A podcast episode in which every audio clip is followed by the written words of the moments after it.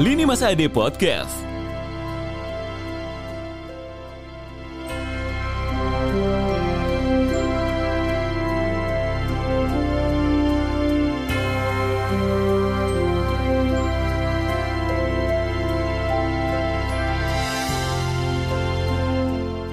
Go up and never stop.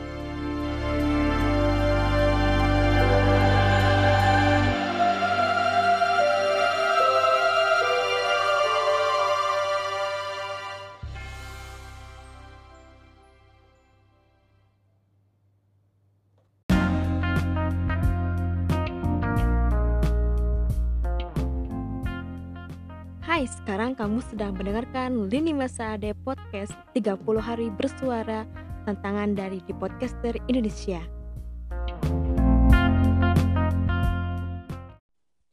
Assalamualaikum warahmatullahi wabarakatuh.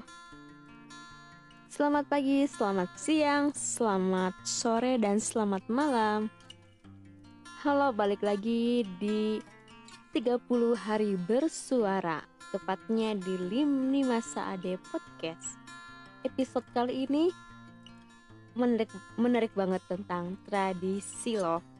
Buat kamu yang masih penasaran kenapa sih setiap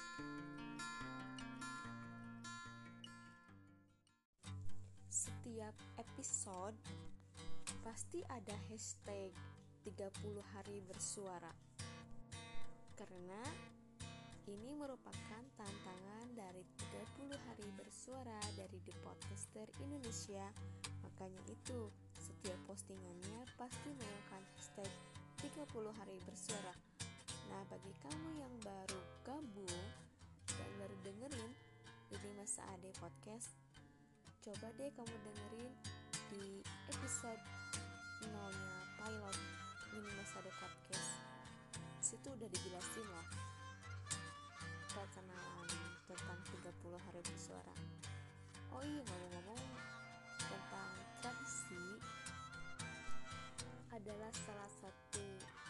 kebiasaan bagi setempat secara turun-temurun baik itu dari secara internal maupun eksternal contohnya tradisi pas lebaran. Nah, kalau di Indonesia itu unik loh. Kayaknya beda di beda dari yang lain, beda dari negara. Apa aja sih ya tradisinya? Yang pertama mudik lebaran. Kalau mudik lebaran itu emang di Indonesia adanya ya. Banyak merantau orang yang merantau ke kota langsung ke pulang ke kampung halaman untuk lebaran di rumah yang kedua baju lebaran emang kalau di Indonesia itu baju lebaran salah satu tradisi tradisi di Indonesia. Takbir keliling gitu ya. Terus apalagi mengirim parcel juga merupakan tradisi lebaran di Indonesia. Berziarah ke makam terus bagi-bagi THR apalagi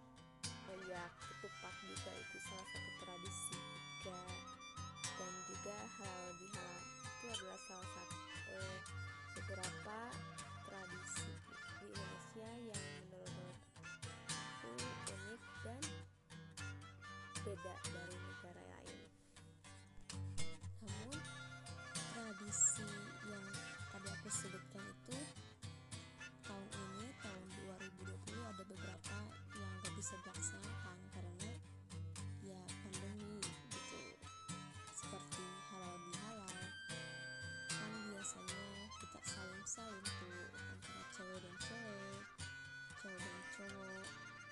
bisa bersentuhan cuman sekarang gak bisa harus jaga jarak dong. Pakai masker cuman bisa halal bihalal via virtual juga gitu ya. Terus tradisi yang hilang sekarang pun adalah mudik. Gak bisa mudik tahun ini. Sama berbagi THR juga kayaknya ada beberapa yang hilang tapi nggak terlalu hilang banget sih Misalnya kan masih ada sanak saudara yang ada di kota yang tinggalnya di kota gitu jadi bisa berbagi. Terus tradisi yang hilang juga ziarah ke makam karena kalau mau ziarah itu kan biasanya di kampung halaman. Nah sekarang hanya bisa mendoakan dari jauh. Nggak bisa dekat ke sana nggak bisa ke makam nyekar.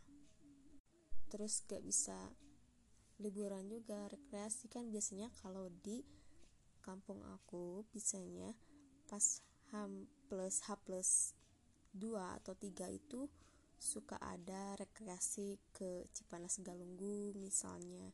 Nah sekarang nggak ada nggak ada sama sekali. Memang tradisi di Indonesia itu unik terus bikin ngangenin gitu selalu dinanti-nantikan oleh masyarakatnya. Paling ditunggu-tunggu setiap tahunnya karena banyak keunikan kan keistimewaan di hari fitri.